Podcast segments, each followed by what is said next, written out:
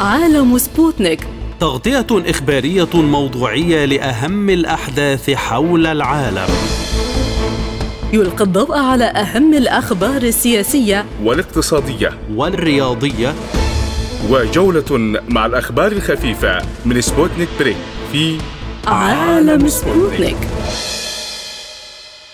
أهلا بكم مستمعينا الكرام في حلقة جديدة من عالم سبوتنيك. نسعد بصحبتكم جيهان لطفي وأحمد أحمد والبداية من العناوين.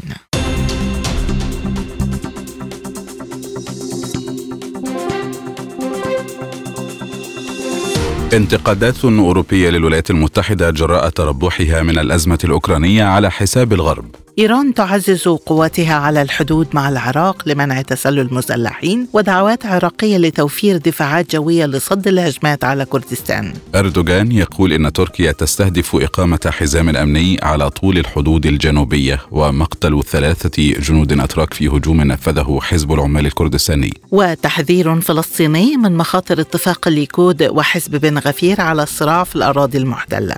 عبر مسؤولون أوروبيون عن استيائهم المتزايد نتيجة جني الولايات المتحدة أرباحا من الأزمة الأوكرانية ونقص موارد الطاقة في أوروبا. وقالت صحيفة بوليتيكو في تقرير لها إن وحدة الحلفاء الغربيين اهتزت بشكل ملحوظ فيما يصبح كبار المسؤولين الأوروبيين غاضبين من إدارة جو بايدن ويتهمون الأمريكيين بالاستفادة من الأزمة. في حين تعاني منها بلدان الاتحاد الأوروبي. وأكد مسؤول أوروبي أن الولايات المتحدة هي الدولة أكثر استفادة لأنها تبيع المزيد من الغاز بأسعار مرتفعة وكذلك الأسلحة. وتعتبر بروكسل بحسب الصحيفة أن واشنطن أكبر مصدر للتوتر للاتحاد الأوروبي من خلال الإعانات البيئية وضرائب بايدن التي تمثل تحديا غير عادل للتجارة في أوروبا وتهدد بتدمير الصناعات الأوروبية. هذا وناقش الزعماء الأوروبيين مع الرئيس الأمريكي جو بايدن تأثير سياسة بلاده على الأسواق الأوروبية لكنه اتضح أنه لا يعلم عواقبها المحتملة. الأمر الذي يمثل مشكلة أخرى للسياسة في دول الغرب.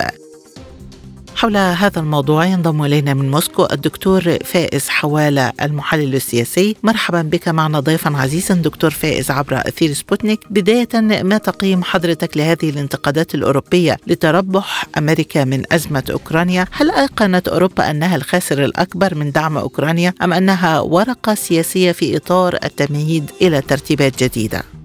بداية تحية لكم ولمستمعيكم ومتابعيكم الأكارم. بكل تأكيد إن دل على شيء هذه التصريحات فهي تدل فقط على بداية الخلافات ما بين التحالفات سواء كانت هذه التحالفات عبر الناتو أو عبر ما يسمى بالاتحاد الأوروبي وخاصة أن الشعوب الأوروبية تحديدا وأقصد هنا أيضا الشعوب الأوروبية وليس فقط الحكومات فالشعوب الأوروبية أدركت ذلك تماما ومنذ فترة طويلة وبدأوا يخرجون إلى الشوارع. وأقصد هنا طبعا من خلال امتناع دول الاتحاد الأوروبي وطبعا بكل تأكيد بضغوطات أمريكية تحديدا وبريطانية من أي من طرف الانجلوساكسون على دول الاتحاد الأوروبي للامتناع عن استيراد مصادر الطاقة الروسية سواء كانت غاز أو نفط أو مشتقات النفط أو الكهرباء أو ما إلى ذلك، كل هذه الأمور انعكست بشكل مباشر على الحياة اليومية للمواطنين الأوروبيين وارتفعت نسب التضخم وبالتالي مما اضطرهم للخروج إلى الشوارع للتنديد بحكومات قراراتهم تجاه هذه القرارات التي تسير بها الحكومات وهي مفروضة من قبل الأنجلو ساكسون والولايات المتحدة الأمريكية. أما ما هي التصريحات لنأخذ على سبيل المثال تصريح الرئيس ماكرون الذي انتقد فيه بشكل واضح ومباشر الولايات المتحدة الأمريكية عندما قال بأن أسعار الغاز التي تأتي من الولايات المتحدة الأمريكية هي أكثر بأربع أضعاف من أسعار الغاز الذي تقدمه الولايات المتحدة الأمريكية لشركاتها في الداخل الولايات المتحدة الأمريكية. وهذا التصريح له دلالات كبيرة. الدليل الأولى من وجهة نظري أن دول الاتحاد الأوروبي بشكل عام وفرنسا بشكل خاص تعتبر آه، نفسها أنها أصبحت مستعمرة أمريكية بحتة. وبالتالي على المستعمر أن يكون عادلا بعض الشيء في موضوع الأسعار وتأمين المواد الأساسية وفي مقدمتها مصادر الطاقة. هذا من ناحية. من ناحية أخرى الفشل في موضوع تحديث سقف للطاقة الروسية سواء كانت النفط أو الغاز. ونحن نرى ما هي الخلافات التي أصبحت تبدو وظهرت ونتيجة لذلك تم تأجيل اتخاذ هذا القرار. اليوم نرى بأن التأجيل إلى الشهر القادم وما إلى غير ذلك. بكل الأحوال لن يصلوا لأن كل دولة أصبحت على حدة تنافس باقي الدول من أجل تأمين احتياجات دولتها بغض النظر عن آه، كل المصالح الأخرى سواء كانت لدول الناتو أو لدول الاتحاد الأوروبي. في نهاية المطاف حتى إذا تم تحديد سقف لسعر الغاز الروسي على سبيل المثال فإن الغاز الذي سيصل إلى الاتحاد الأوروبي سوف يكون قيمته 3000 دولار لكل 1000 متر مكعب. ماذا يعني ذلك؟ ونقارن ذلك بالأسعار الغاز التي كانت تستوردها الدول الاتحاد الأوروبي من روسيا الاتحادية هي بأضعاف الأضعاف. هذا يعني بأن الولايات المتحدة الأمريكية تتابع مسيرتها في إضعاف الاقتصاد الأوروبي من أجل وضع اليد عليه وهذا ما نلاحظه من خلال سحب الصناعات والتكنولوج والصناعه التكنولوجية والصناعات الكيميائية تحديدا من أوروبا وبعض دول الاتحاد الأوروبي الأخرى إلى الولايات المتحدة الأمريكية من أجل إضعاف الاقتصاد الأوروبي بشكل عام. في ضوء هذه المعطيات دكتور ومع تضاعف الخسائر الاقتصادية كما تفضلت كيف سيتأثر واقع الشراكة الأمريكية الأوروبية خاصة على المستوى الاقتصادي؟ اليوم نحن نشعر بأن الدول الاتحاد الأوروبية أصبحت مسلوبة القرار الاقتصادي السيادي والقرار السياسي السيادي. وأصبحت مستعمرة كاملة للولايات المتحدة الأمريكية التي تهدف إلى تقاسم أوروبا ما بين الولايات المتحدة الأمريكية وبريطانيا، من أجل ذلك تعمل الولايات المتحدة الأمريكية على الضغط بشكل مباشر وغير مباشر على جميع دول الاتحاد الأوروبي ليس فقط لاضعافها اقتصاديا وإنما نلاحظ بإضعاف عسكري أيضا، يعني عندما تضغط الولايات المتحدة الأمريكية لتسليم الأسلحة والأسلحة التي تعتبر في نهاية المطاف اليوم أصبحت في الحد الأدنى من المخزونات لدول الاتحاد الأوروبي وفي مقدمتها آه، ألمانيا على سبيل المثال أو فرنسا كل هذه الأمور تجعل في نهاية المطاف أن هذه الدول عسكريا تضعف، أي أن الضعف لهذه الدول ليس فقط على من الناحية الاقتصادية وإنما من الناحية العسكرية بحيث أنها لا تستطيع الدفاع عن نفسها بدون الولايات المتحدة الأمريكية. وبدون في المستقبل القريب شراء أسلحة إضافية من الولايات المتحدة الأمريكية، الأمر الذي سوف يضعف اقتصادها أكثر، هذه هي الكرة التي جعلت هذه الدول الاتحاد الأوروبي اليوم وبكل أسف آه، تكون مطية وتكون مسلوبة الإرادة بشكل كامل سواء كانت هذه الإرادة اقتصادية أو سياسية آه، لصالح الولايات المتحدة الأمريكية، لهذا السبب أنا أعتقد بأن الولايات المتحدة الأمريكية في نهاية المطاف هي تحاول أن تستخدم ليس فقط أوكرانيا كأرض لتسوية حساباتها أو نزاعاتها مع روسيا الاتحادية بشكل غير مباشر وإنما سوف نرى في المستقبل القريب أن الولايات المتحدة الأمريكية سوف تدفع دول الناتو من الاتحاد الأوروبي بدون أن تتدخل الولايات المتحدة الأمريكية أو حتى بريطانيا اللذان سيقسان فقط كمتفرجين على هذا الصراع. وتترك الصراع المباشر ما بين روسيا الاتحادية ودول الاتحاد الأوروبي وإن كان هذا الصراع سيكون في نهاية المطاف عسكريا. وهذا الأمر أنا أعتقد بأنه على دول الاتحاد الأوروبي أن تعي لهذه الخطط الشريرة التي ترسمها لهم الولايات المتحدة الأمريكية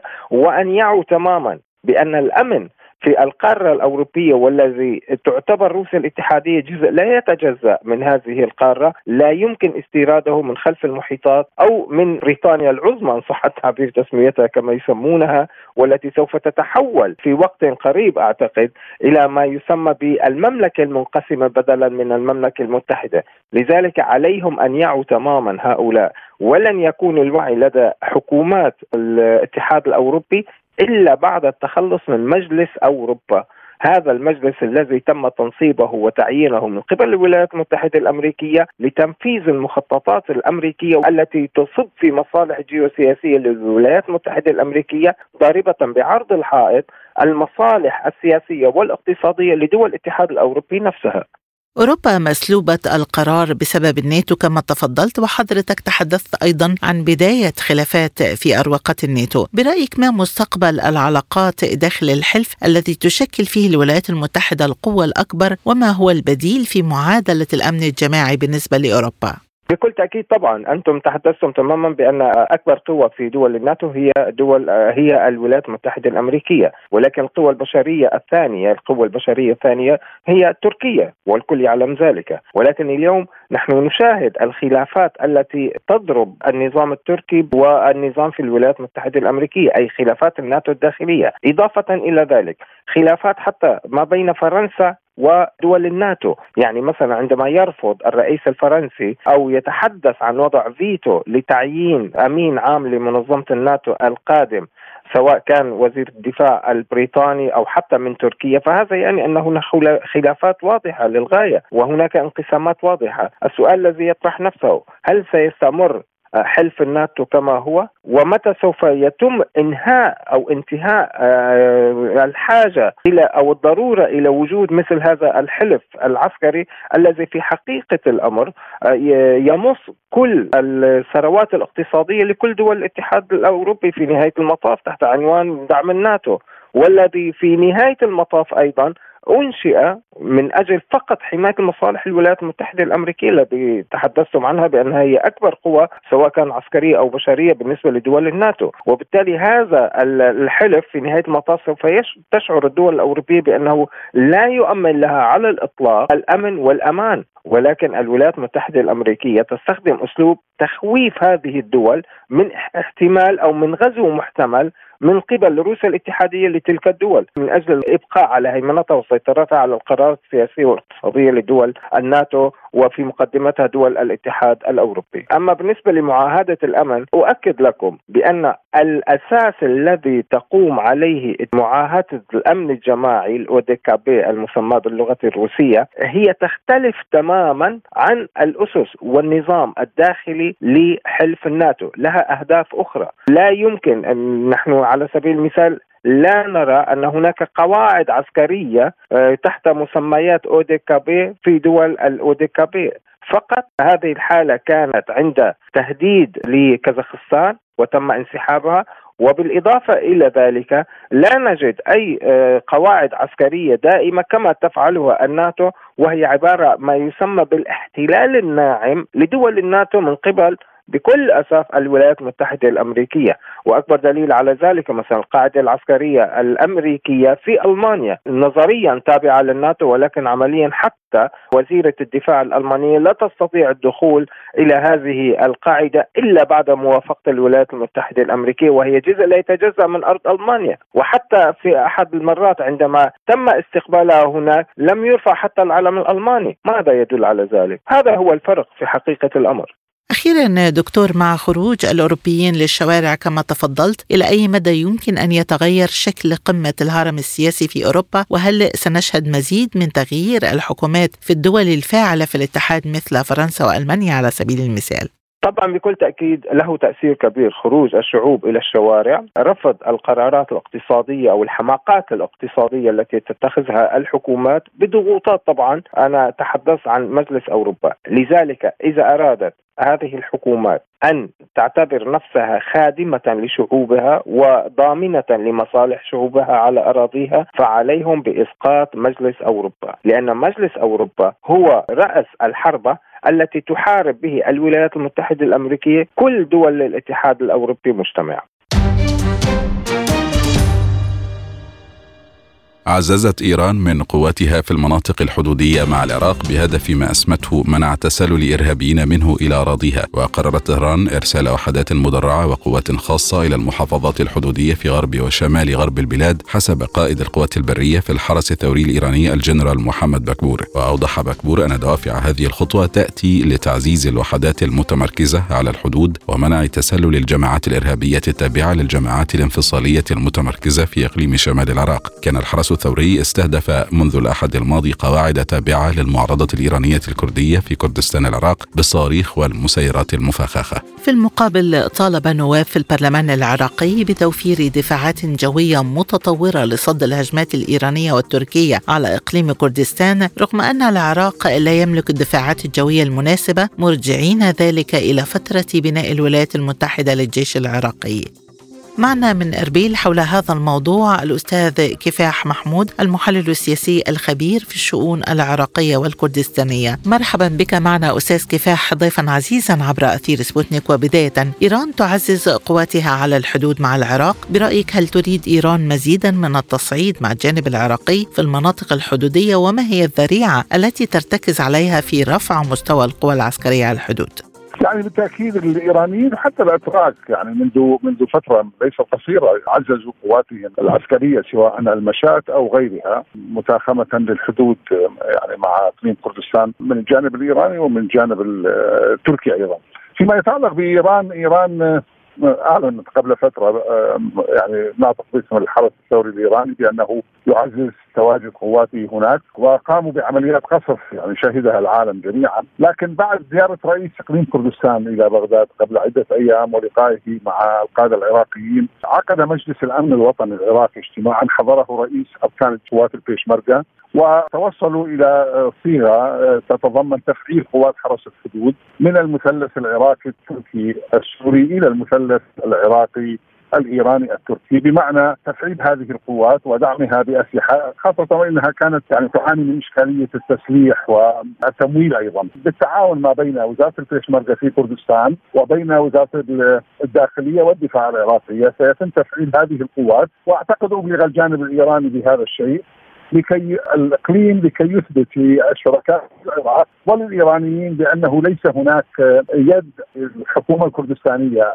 المتواجدين هم مجرد مخيمات للاجئين الأكراد القادمين من إيران ليس اليوم وإنما منذ سبعينيات القرن الماضي على عهد النظام السابق في العراق وعهد النظام السابق أيضا في إيران أيام الشاه. واستمروا اللاجئين بالقدوم يعني باللجوء إلى كردستان حتى بعد الثورة الإسلامية. وهؤلاء موضوعهم المدنيين في ثلاث مخيمات واحد في منطقة كويسنجر والآخر شمال العاصمه أربيل.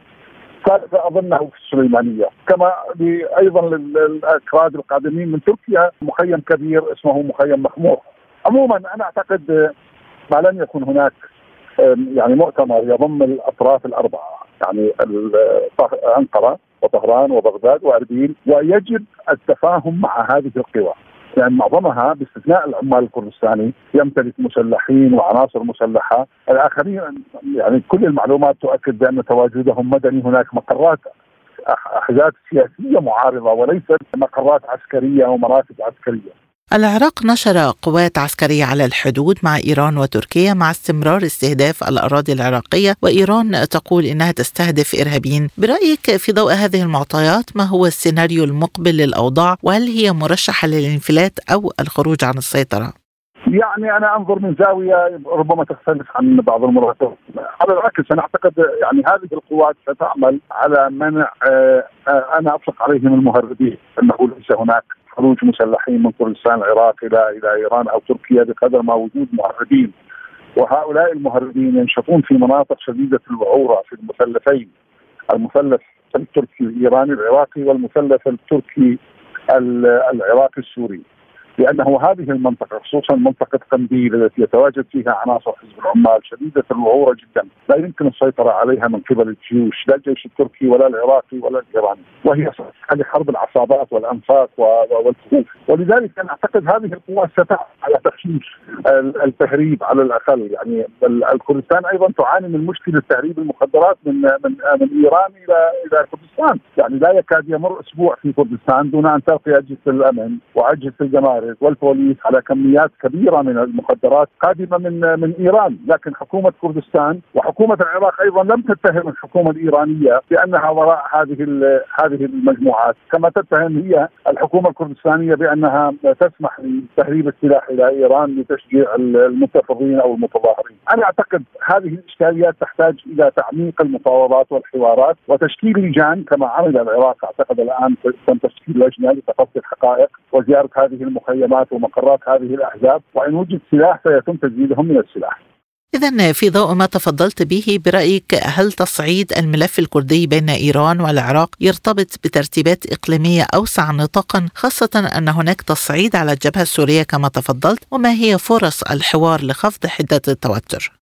لا تنسي إن الصراع الخفي بين انقره وبين طهران وإن لم يظهر لكنه موجود وليس اليوم. يعني يعرف الجميع ان هذه المنطقة تعاني من صراع إيراني تركي وسابقا عثماني عثماني فارسي أيام المملكتين. وهذا مستمر. طبعا تطور باتجاه المذهبي ايران الشيعية وتركيا السنية. آه، تركيا تريد أن توسع انتشارها في سوريا. لكي تسيطر على المناطق الكردية برمتها وتضيفها إلى تركيا، بالتأكيد هذا الشيء لن تقبل عليه إيران وخاصة إنها تدعم بعض أذرع حزب العمال الكردستاني في سوريا وفي سنجار منطقة سنجار التي يتواجد فيها حزب العمال، وحزب العمال في سنجار مدعوم دعم كامل بالتسليح والموازنة والنفقات، آه، مدعوم من قبل الحزب الشعبي العراقي المدعوم من إيران، أنا أعتقد هذا جزء من من الصراع الأقليمي في المنطقة. قال الرئيس التركي رجب طيب أردوغان إن بلاده تستهدف إقامة حزام أمني على طول الحدود الجنوبية لها. يأتي هذا في وقت تشن القوات التركية منذ الأحد الماضي سلسلة من الغارات الجوية على شمال شرق سوريا ومواقع لمقاتلين أكراد. وفي كلمة له بمناسبة اليوم العالمي للقضاء على العنف ضد المرأة أكد أردوغان أنه سيتم إنجاز هذه المنطقة على كامل الحدود الجنوبية بطول 30 كيلو مترا وتشمل هذه المنطقة بحكم الأمر الواقع مدينة عين العرب. العرب بالإضافة إلى تل رفعت ومنبج. إلى ذلك قتل ثلاثة جنود من الجيش التركي وأصيب رابع في هجوم نفذه حزب العمال الكردستاني على قوة للجيش التركي في شمال العراق. وقع هذا الهجوم في منطقة عملية المخلب القفل التي ينفذها الجيش التركي شمال العراق بحسب ما أعلنته وزارة الدفاع التركية. وحول هذا الموضوع تنضم إلينا من القاهرة الدكتورة نورهان الشيخ أستاذة العلوم السياسية بجامعة القاهرة مرحبا بك معنا دكتورة نورهان بداية ما هي الفائدة التي ستحصل عليها تركيا من إقامة حزام أمني على طول الحدود الجنوبية بين سوريا والعراق؟ هو الحقيقة هذه الرؤية أو هذه الفكرة التركية كانت موجودة طرحها أردوغان في عام 2013 ومن 2013 الحقيقة تمدد بشكل كبير جدا في الشمال السوري. نتيجة أربع حملات عسكرية قام بيها. كان طبعا آخرها في 2019 والحقيقة كان في محاولات من جانبه لإتمام هذا المشروع. الحقيقة هو للأسف الشديد هذا المشروع التركي يقتطع أجزاء كبيرة من سوريا وربما أيضا من العراق لأنه على الأقل المنطقة الأمنة اللي طرحها في سوريا بتمتد حوالي 300 و 430 كيلو متر في عمق 30 كيلو متر هذه مساحة كبيرة جدا. طبعا هو الهدف اللي بتعلنه تركيا لهذا اللي هي فكرة محاربة الإرهاب باعتبار انه هو بيعتبر أن حزب العمال الكردستاني آه، منظمة إرهابية. آه، لكن أعتقد إنه في طبعا مطامع تركية قديمة في سوريا والعراق وبالذات تحديدا في سوريا. ولا ننسى طبعا إقليم الإسكندرونة وغيره من المطامع التركية في سوريا. إلى جانب إن هو طبعا تركيا لديها مشكلة في اللاجئين السوريين وغيرهم الحقيقة من اللاجئين اللي هو آه، موجودين حاليا في تركيا. وكان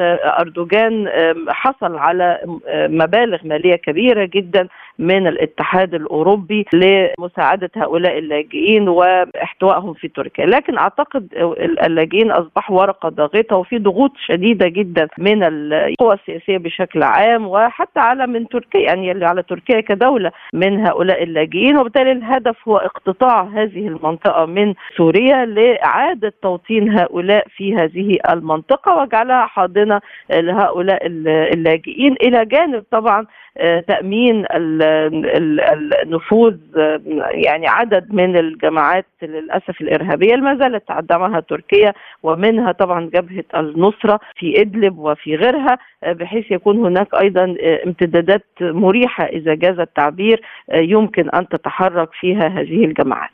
إذا دكتورة مع استمرار العمليات العسكرية في هذه المنطقة برأيك هل وقعت تركيا في فخ إدارة النزاعات طويلة المدى وأصبحت عرضة لاستنزاف قواتها في هذه المنطقة وهل تحصل في هذه العمليات على مشاركة من الناتو؟ للأسف الشديد يعني تركيا بتدير هذه الأمور بأدوات كثيرة الحقيقة منها اقتصادية ومنها سياسية ومنها عسكرية. فهي طبعا كما أشرت هي بتستغل هذه الأمور أيضا وتضغط للحصول على مساعدات مالية كبيرة بهذه المناطق. برضو لا ننسى أن الشمال السوري مناطق غنية بالنفط وغنية بالثروات. يعني لا أعتقد أن تركيا متضررة بالشكل الذي يجعلها تحسب حساب مثل هذه المغامرات العسكرية. هي تتمدد في الشمال السوري بنظام القطمة قطمة أو الخطوة خطوة وتحسب حساباتها اقتصاديا وسياسيا بشكل كبير جدا. وبتخرج في كل مرة يعني يعني على ما أعتقد رابحة بشكل أو بآخر. لا ننسى ان إحنا كمان على آه، مشارف انتخابات في تركيا وهذه العملية العسكرية اللي يقوم بها النظام التركي بالتأكيد ستعزز أرصدته في الانتخابات. آه، طبعا إذا آه، لم يكن هناك مشاكل كبيرة في هذا ولا أعتقد أن يعني لا قصد ولا الإدارة الذاتية قادرة على في في شمال سوريا وبالتالي آه، يعني ستستغل أو سيستغل النظام هذه الورقة جيدا كمان في الانتخابات. فأعتقد إنه في مكاسب كثيرة سيحصل عليها النظام من عملياته هذه وفي النهاية هو بيدعي محاربة الإرهاب في حين أن التنظيمات الإرهابية الحقيقية زي جبهة النصره النصرة أو هيئة تحرير الشام ايا كان مسماها تلقى رعاية ودعم كبير من للأسف من النظام التركي. تحدثت حضرتك عن عنصر الانتخابات وتعزيز فرص أردوغان برأيك هل تلعب الترتيبات الإقليمية أيضا دورا في تسخين الملف الكردي في هذا التوقيت؟ الواقع إن الملف الكردي ملف شديد الحساسية اقليميا لأن حضرتك عارفة إن الاكراد منتشرين في أكثر من دولة هم في سوريا طبعا وفي العراق وفي إيران وفي تركيا وربما الورقة الكردية تحديدا أو هذا الملف الكردي تحديدا هو من الملفات القليلة جدا اللي بتحظى بالتوافق عام من جانب القوى الإقليمية لأنه أي حركة لاستقلال وده حدث عندما كانت هناك خطوات من جانب كردستان العراق للاستقلال بتهدد الوحدة والسلام الإقليمية لعدد من القوى الإقليمية وبالتالي هذه القوى جميعا بتعمل ضد أي حركة كردية من أجل الاستقلال أو الانفصال أو غيره. وبالتالي ما تفعله تركيا إما أن يلاقي دعما أو على الأقل بيلاقي صمتا من جانب جانب القوات أو من جانب القوى الإقليمية الأخرى حتى القوى المتضررة يعني آه، على سبيل المثال العراق بالتأكيد الضربات اللي بتقوم بها آه، تركيا في في العراق آه، طبعا بانتهاك لسيادة العراق وهناك شجب رسمي ولكن أيضا لا يصل الأمر أو لا يتخطى الأمر مرحلة الشجب الرسمي لأنه بشكل أو بآخر حتى العراق رغم أن الرئيس من من الأقراض لكن في النهاية هناك أيضا رغبة في استمرار وحدة الدولة العراقية. العراقية. وبالتالي القوى الإقليمية بالتأكيد مواقفها لا اريد لا أريد أن أقول مشجعة ولكن على الأقل آه، بتتيح طبعا آه، بعض المساحة للنظام التركي للتحرك بحرية في هذا الملف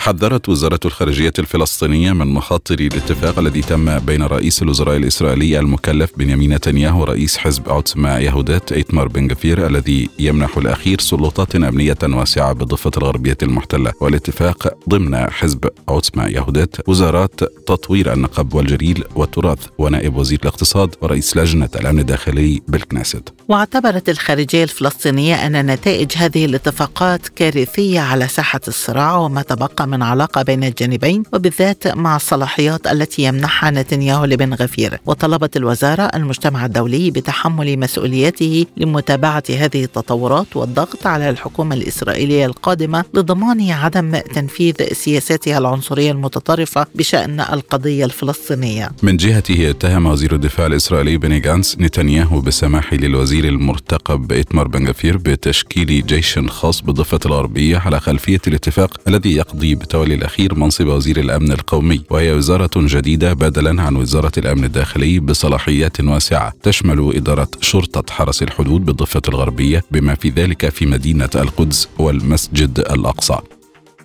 للمزيد ينضم إلينا دكتور أحمد رفيق عوض المحلل السياسي الفلسطيني. دكتور رفيق أهلا بك. بداية ما خطورة الاتفاق الذي تم إبرامه بين حزب الليكود والقوى الدينية بزعمة بن غفير على الوضع الفلسطيني الحالي؟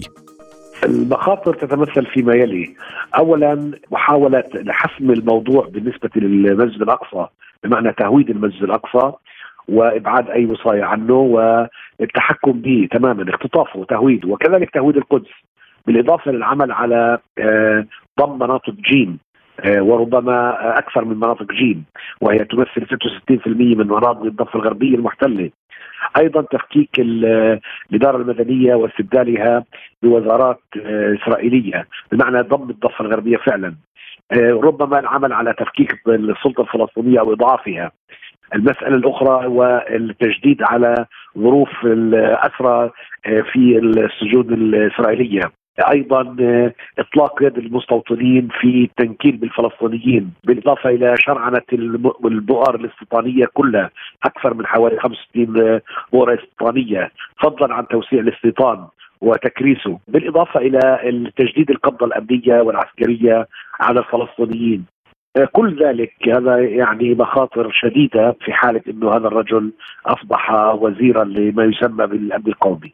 هل تتضح الأوضاع المستقبلية للقدس بعد تولي حزب بن غفير عدة وزارات مهمة متعلقة بالأراضي والمنشآت وكذلك بالمستوطنات؟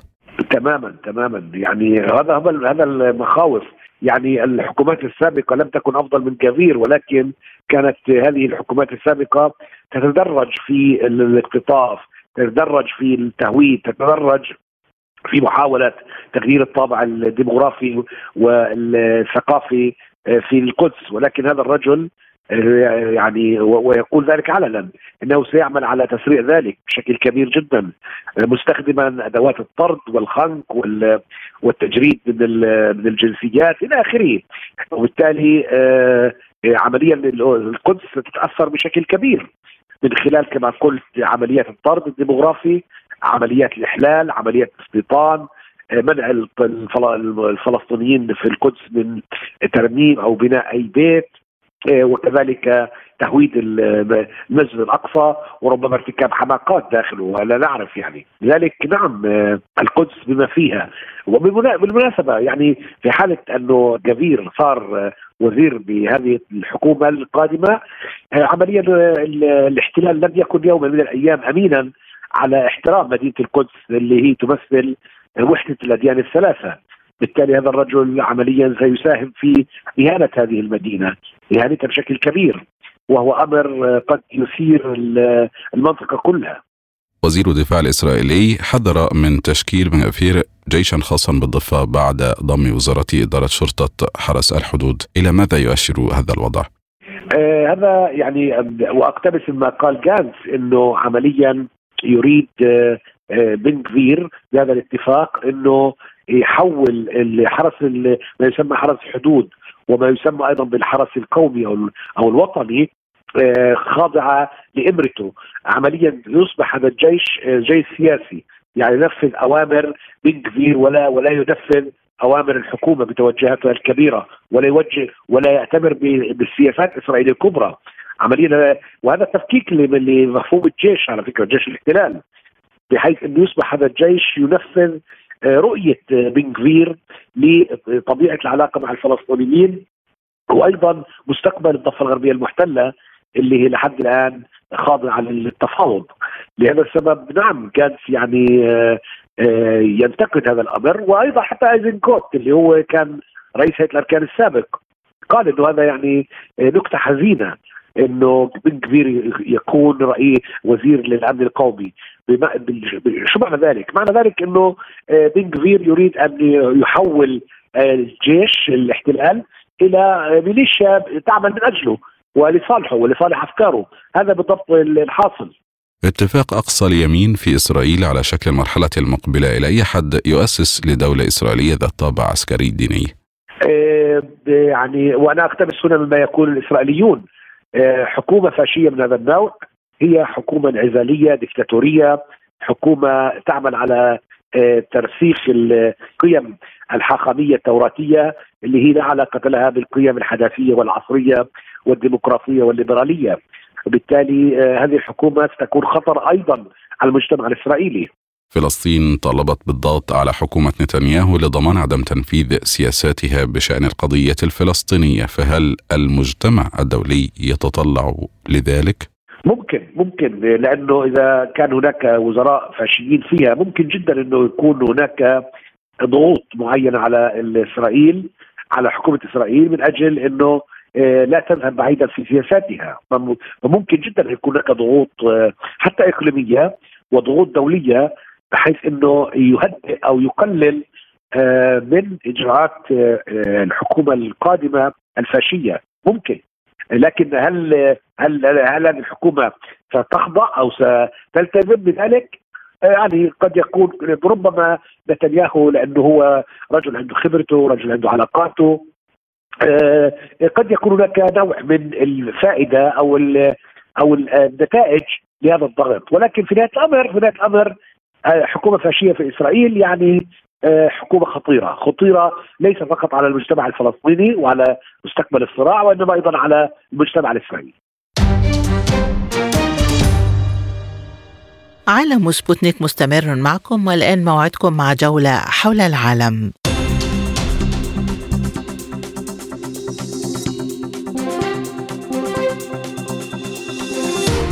قال نائب مدير الوكالة الدولية للطاقة الذرية ميخائيل تشوداكوف إن الهجوم المحتمل على حاويات خرسانية تحتوي على وقود مستنفذ من محطة زابوروجيا للطاقة النووية قد يؤدي إلى نفس تأثير القنبلة القذرة. وأكد تشوداكوف في تصريحات لسبوتنيك أن الوقود المستنفذ في مخزن جاف بحاويات خرسانية في الموقع يكفي أن تهبط قذيفة مدفعية هناك للحصول على قنبلة قذرة.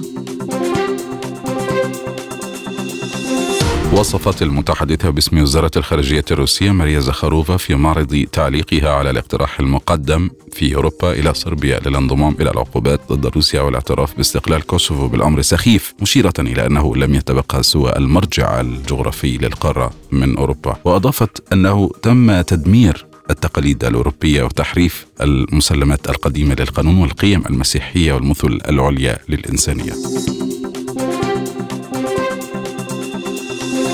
نظمت الولايات المتحدة قاعدة إصلاح في بولندا لقطع المدفعية التي تم توريدها لأوكرانيا بعدما تعطل ثلث قطع المدفعية التي وصلت من الدول الغربية بسبب الأضرار التي لحقت بها أثناء القتال. وقالت مصادر لصحيفة نيويورك تايمز إن المعدات العسكرية بحاجة إلى الإصلاح مشيرين إلى أن كييف ترغب في توطين قواعد الإصلاح بالقرب من مسلحيها وبحسب الصحيفة فإن حالة الإصلاح الأوكرانية موضع اهتمام وثيق من الجيش الأمريكي. Aqui.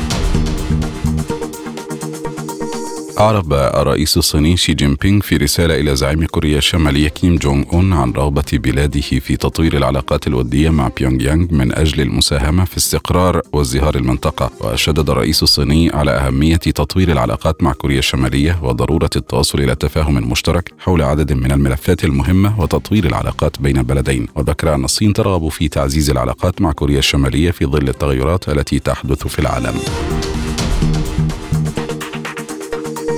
قال المرشد الأعلى في إيران علي خامنئي إن دول الغرب تسعى لإسقاط النظام الإيراني مؤكدا أنهم لن ينجحوا في ذلك ولفت إلى أن بلاده ستتصدى لمثيري الشغب مشيرا إلى أن المواجهة الحقيقية هي مواجهة العدو العالمي مؤكدا أن مثيري الشغب سيدفعون ثمن أفعالهم. وتابع أن من وصفهم بالأعداء يريدون من الاتفاق النووي منع إيران من إنتاج أسلحة ومسيرات تدافع بها عن نفسها مشيرا إلى أن الولايات المتحدة لا تلتزم بتعهداتها في الاتفاق ولافتا إلى مطالبات الوكالة الدولية للطاقة الذرية بتخفيض النشاطات النووية.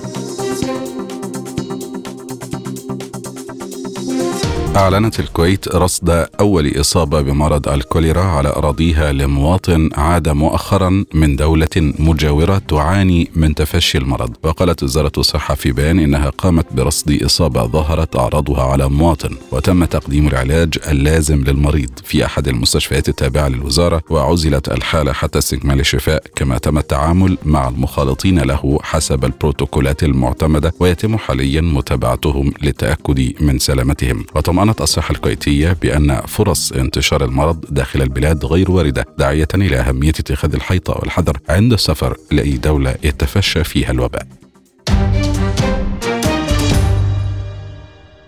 مستمرون معكم وهذه تذكرة بأهم العناوين. انتقادات أوروبية للولايات المتحدة جراء تربحها من الأزمة الأوكرانية على حساب الغرب. إيران تعزز قواتها على الحدود مع العراق لمنع تسلل المسلحين ودعوات عراقية لتوفير دفاعات جوية لصد الهجمات على كردستان.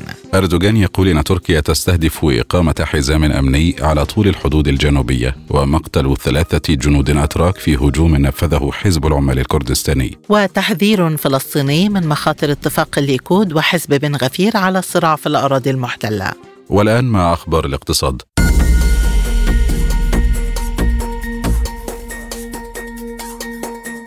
قال المتحدث باسم المفوضية الأوروبية إريك مامر إن المفوضية لم تناقش إمكانية فرض حظر على إمدادات الغاز الروسي وأضاف في إفادة صحفية أنه لم يتم تفكير في فرض حظر على الغاز الروسي مؤكدا أنه أمر لم يتغير. وكانت محادثات الاتحاد الأوروبي بشأن سقف أسعار النفط الروسي قد تأجلت بسبب الخلافات بين الدول الأعضاء. من جهته قال نائب الرئيس التنفيذي للمفوضية الأوروبية فرانس تيمرمانس إن العام المقبل المقبل سيكون أكثر صعوبة على الاتحاد الأوروبي في حال التخلي عن الغاز الروسي.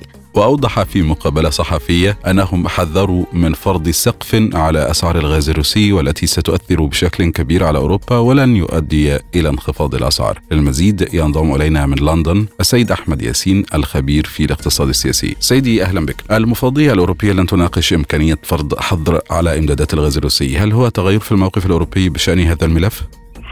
آه، أنا لا لا أعتبره تغير في الموقف الأوروبي ولكن يمكن اعتباره أن هذه أن هذا الملف قد أثار خلافا كبيرا بين الدول الأوروبية. والعديد من الدول الأوروبية ترى هذه الخطوة بأنها غير منطقية وحتى هناك من وصفها بالغبية. آه، كيف يمكن آه، للأوروبيين حظر الواردات النفطية الروسية وهم يدركون بأن مثل هذه الخطوة؟ سوف تؤدي بشكل مباشر إلى ارتفاع أسعار النفط وإلى ردود فعل روسية قد تؤدي إلى رفع في أسعار النفط وبالتالي ارتفاع في مستوى التضخم آه، الذي يمثل مشكلة أساسية بالنسبة للاقتصادات الأوروبية. لذلك هناك العديد من الدول الأوروبية التي لا يمكن أن توافق أن توافق على مثل هذه الخطوة أو خطوة تحديد سقف للنفط الروسي. لذلك آه، يعني هذه الخطوة هي بالتأكيد تتنافى مع آه، مع روح عمل السوق الحر. كذلك أيضا تتنافى مع التقاليد والإرث الذي تعودنا عليه آه، كاقتصاديين بالنسبة لقطاع الطاقة العالمي. أن نرى الجهة المستوردة للنفط هي التي تجتهد وتحاول أن تحدد سقف سعر النفط بالنسبة لأي دولة أو أنها تقوم بحظر الواردات النفطية من دولة أساسية بالنسبة لحال التوازن في القطاع النفطي العالمي. روسيا هي بالتأكيد تمثل حال التوازن بالنسبة لقطاع الطاقة العالمي ولا يمكن لمثل هذه الخطوة أن تؤتي الثمار المرجوة لها بالنسبة للغرب. هي بالتأكيد سوف تؤدي إلى ارتفاع إضافي في أسعار النفط وبالتالي ارتفاع في مستوى التضخم وحينها يمكن أن تنتقل آه، الأزمات الاقتصادية المتتالية على الاقتصادات الأوروبية إلى ما هو أخطر بكثير. ما الذي يشير إليه هذا المشهد من تدارك للموقف مع روسيا على المستوى الاقتصادي؟ يعني المؤشر الأساسي الذي يمكن أن نستشفه آه، من مثل هذا من مثل هذه التطورات الأخيرة بعدم توافق الدول الأوروبية حول هذه الخطوة هو أن هذه الخطوة يعني تمثل خلافا كبيرا وتمثل آه، يعني آه، مخاوف لدى العديد من الدول الأوروبية التي تعاني بشكل كبير من ارتفاع مستوى التضخم. يعني آه، العقلاء بين الأوروبيين يدركون جيدا بأن هذه الخطوة سوف تؤزم الوضع كثيرا بالنسبة إليهم. يعني مثل هذه الخطوة آه، هي يمكن أن نتعامل معها من جانب سياسي أكثر مما هو اقتصادي. وهنا آه، وهنا وهنا الوضع الذي يتخبط به الأوروبيون. هم يتعاملون مع ملفات اقتصادية حساسة من وجهة نظر سياسية من دون تفاهم ومن دون استيعاب التبعات الاقتصادية الخطيرة لمثل هذه الخطوة. آه، وهذا ما يفسر حال الخلاف الكبيره بين الدول آه، الأوروبية بخصوص إمكانية التوافق حول اتخاذ مثل هذه آه، الخطوة. يعني الرئيس الروسي فلاديمير بوتين قالها بوضوح بأن إذا أقدم الأوروبيون على تحديد سقف لسعر النفط الروسي أو منع واردات النفطية الروسية لدى روسيا العديد من ردود الفعل لدى روسيا العديد من الخطوات التي يمكن اعتمادها. آه، وفي مقدمتها هو حظر الصادرات النفطية لكل الدول التي تشترك في تنفيذ مثل هذه الخطوة، وبالتالي سوف نشهد خلل بين العرض والطلب بالنسبة لقطاع الطاقة العالمي، بالنسبة للقطاع النفطي العالمي، ومثل هذا الوضع بالتأكيد سوف يرفع أسعار النفط لمستويات غير معهودة تاريخيا، حتى يمكن لروسيا بكل بساطة أن تقدم على منع آه، صادراتها النفطية لفترة زمنية محددة. مثل هذه الخطوة كفيلة برفع أسعار النفط لما فوق ال 150 دولارا للبرميل الواحد. حينها مستوى التضخم سوف يصل إلى مستويات جنونية في القارة الأوروبية بالتحديد وبالتالي الأزمة الاقتصادية التي يعاني منها الأوروبيون حاليا سوف تتفاقم وسوف تنعكس بمخاطر اقتصادية كبيرة جدا. هل الموقف الأوروبي يتغير من واشنطن على المستوى الاقتصادي بعد كمية الخسائر الغربية؟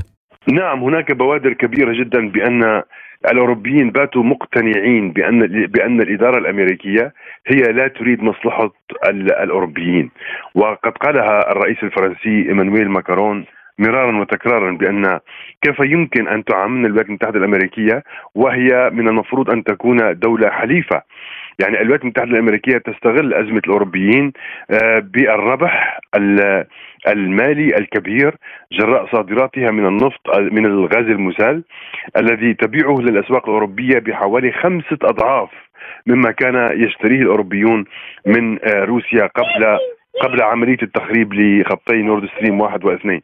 لذلك آه، بدأ الأوروبيون يتيقنون بأن العلاقة مع الولايات المتحدة الأمريكية هي علاقة غير متوازنة وزيارة المستشار الألماني إلى الصين.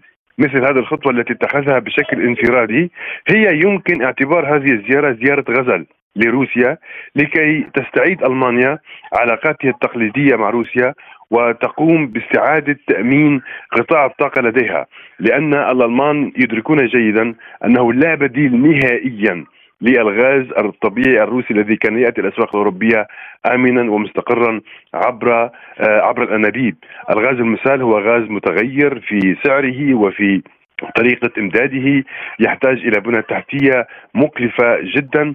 وإذا اعتمدت القارة الأوروبية على الغاز المسال في تأمين قطاع الطاقة لديها هذا يعني بأن مستوى التضخم لا يمكن أن يتراجع إلى المستوى الذي كان عليه قبل اندلاع فتيل الأزمة الأوكرانية. لذلك العلاقة بين آه، أوروبا والولايات المتحدة الأمريكية بالتأكيد بدأت تتغير وقد بدأ الأوروبيون واقعيا بتلمس المخاطر الكبيرة لهذه الهيمنة الأوروبية الهيمنة الأمريكية على القرار الخارجي الأوروبي.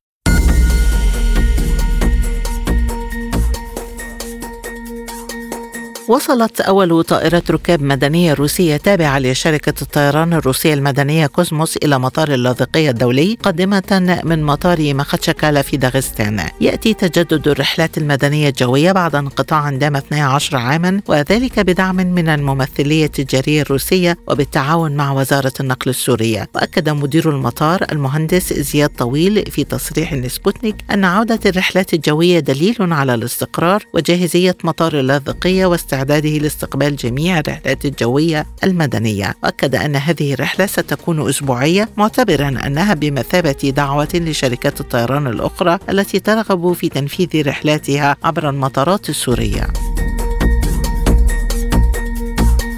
بحث نائب وزير الخارجية الروسي سيرجي فيشينين توريد المواد الغذائية إلى اليمن مع السفير اليمني في موسكو أحمد الوحيشي وجاء في بيان الخارجية الروسية أن الوضع الإنساني في اليمن كان الموضوع الرئيسي خلال اللقاء. وأكد الجانبان على ضرورة حشد الجهود الدولية لتقديم المساعدة لجميع السكان في البلاد دون استثناء وتم النظر في آفاق توريد المساعدات الغذائية الروسية بما في ذلك المنظمات الدولية التابعة لمنظومة الأمم المتحدة.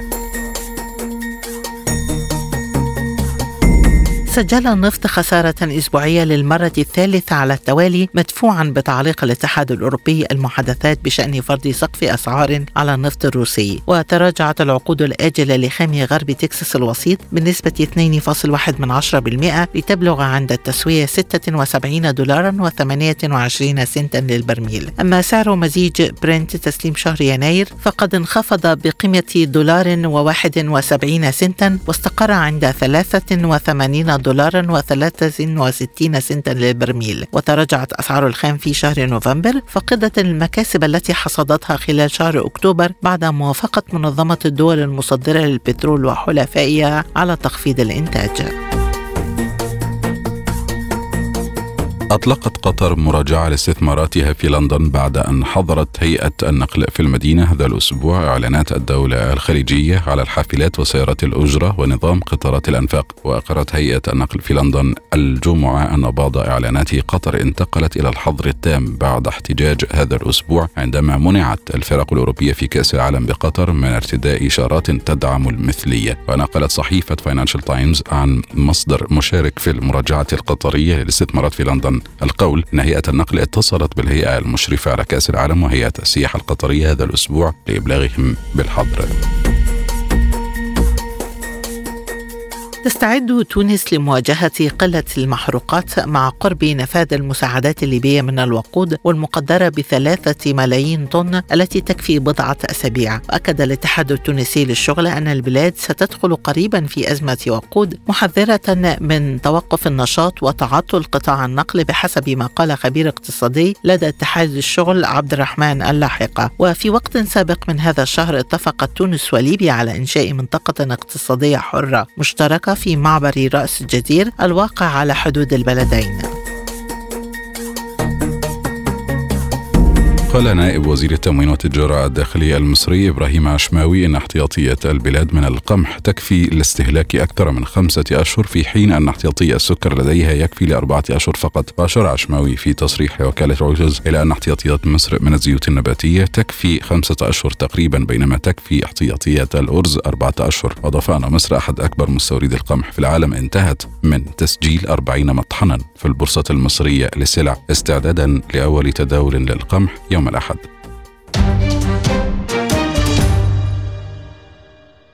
والآن موعدكم مع النشرة الرياضية.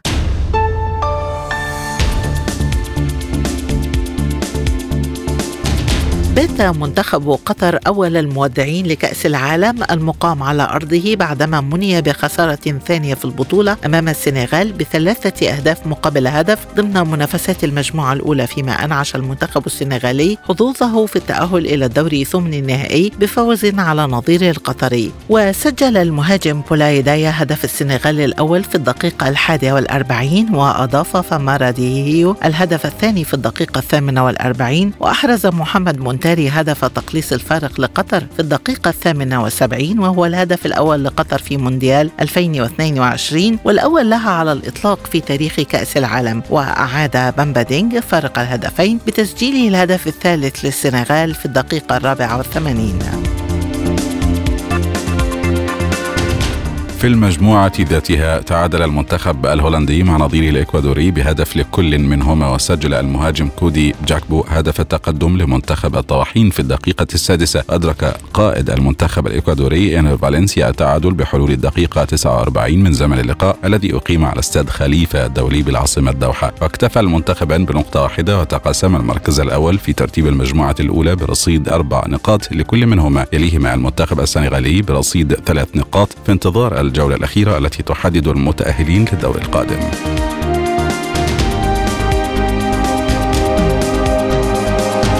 حقق المنتخب الإيراني فوزا مهما على منتخب ويلز بهدفين نظيفين لحساب المجموعة الثانية في كأس العالم في قطر في المباراة التي استضافها استاد أحمد بن علي في الريان. أحرز المنتخب الإيراني الذي سيطر على اللقاء عن طريق لاعبيه رزبة جشمي ورامين رضئيان في الدقيقتين التاسعة والتسعين والمئة وواحد. بذلك اقتنص منتخب إيران أول ثلاث نقاط في البطولة في المركز الثاني فيما تجمد رصيد المنتخب الويلزي عند نقطة وحيدة. تعادل المنتخب الأمريكي سلبيا أمام نظيره الإنجليزي ضمن المجموعة الثانية ورفع المنتخب الإنجليزي رصيده إلى أربع نقاط يحتل بها صدارة المجموعة الثانية بينما رفع منتخب أمريكا رصيده إلى نقطتين ليحتل المركز الثالث ويحتاج المنتخب الإنجليزي للفوز أو التعادل أمام نظيره الويلزي الثلاثاء المقبل للتأهل إلى دور 16 من مونديال قطر.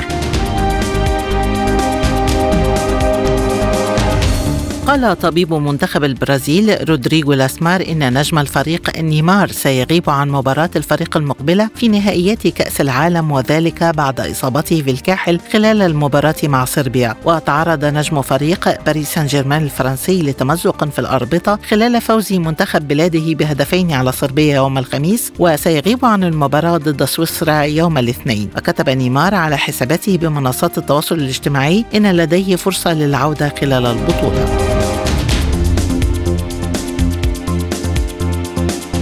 نشرت شركة ستاتيستا الألمانية المتخصصة في بيانات سوق المستهلكين قائمة بأغلى المنتخبات المشاركة في بطولة كأس العالم 2022 المقامة في قطر. وجاءت منتخبات إنجلترا والبرازيل وفرنسا وإسبانيا والبرتغال في المراتب الخمسة الأولى كأعلى المنتخبات في القيمة السوقية بينما حلت منتخبات الكاميرون وتونس وإيران والسعودية وقطر في المراتب الخمسة الأخيرة على سلم الترتيب. والآن موعدكم مع طائفة من الأخبار الخفيفة من سبوتنيك بريك.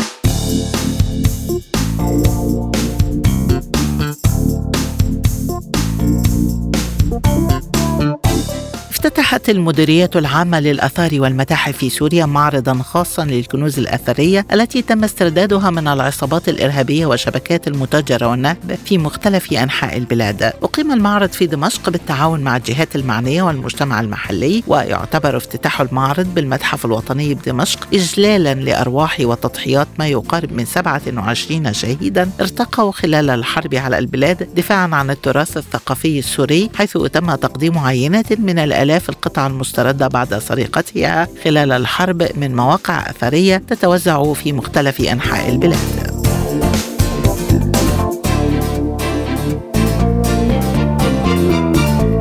أعلن باحثون من جامعة بنسلفانيا عن تحقيق إنجاز في تصميم لقاح ضد جميع أنواع الإنفلونزا العشرين المعروفة. وقال الباحثون لمجلة ساينس إن مولدات المضادات التي يحتوي عليها تضم نسخا آمنة من الأجزاء التي يمكن التعرف عليها من جميع الأنواع الفرعية المعروفة من فيروسات الإنفلونزا ألف وباء. ويستخدم اللقاح الجديد تقنية لقاحات الحمض النووي الريبوزي المرسال أو ال RNA مثل لقاحات كوفيد 19 ولكن من المحتمل. ألا يحمي من أنواع الجوائح الفيروسية الجديدة.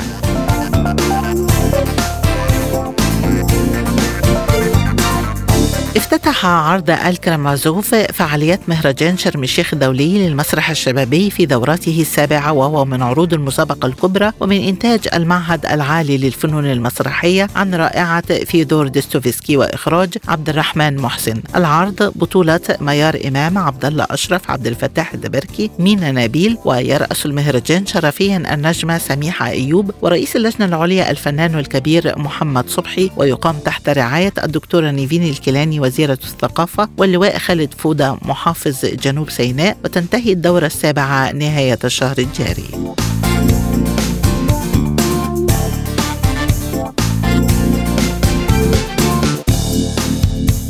تستعد شركة ميدل بيست لإقامة مهرجان ساوند ستورم الموسيقي في الرياض وهو المهرجان الأكبر والأضخم في الشرق الأوسط نهاية الأسبوع المقبل بحضور أكثر من 200 فنان حول العالم. وسلط رمضان الحرتاني الرئيس التنفيذي لميدل بيست الضوء على التزام الشركة بتنمية المواهب وبناء المشهد الإقليمي والنهوض بالاقتصاد الإبداعي من خلال التجارب والمنصات والمراكز الموسيقية الفريدة التي تسهم في ازدهار الموسيقى. وفي الختام لا يبقى لنا سوى التذكير بأهم ملفات عالم سبوتنيك لهذا اليوم.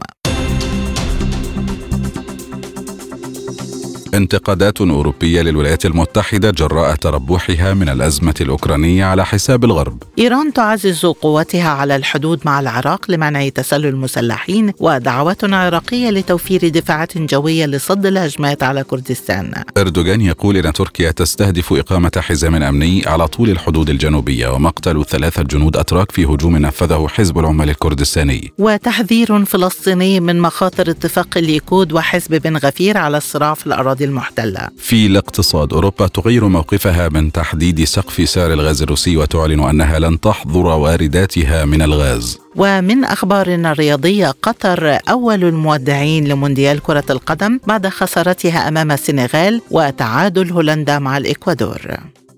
انتهت هذه الحلقة. شكرا وإلى اللقاء. للمزيد زوروا موقعنا على الإنترنت سبوتنيك dot ae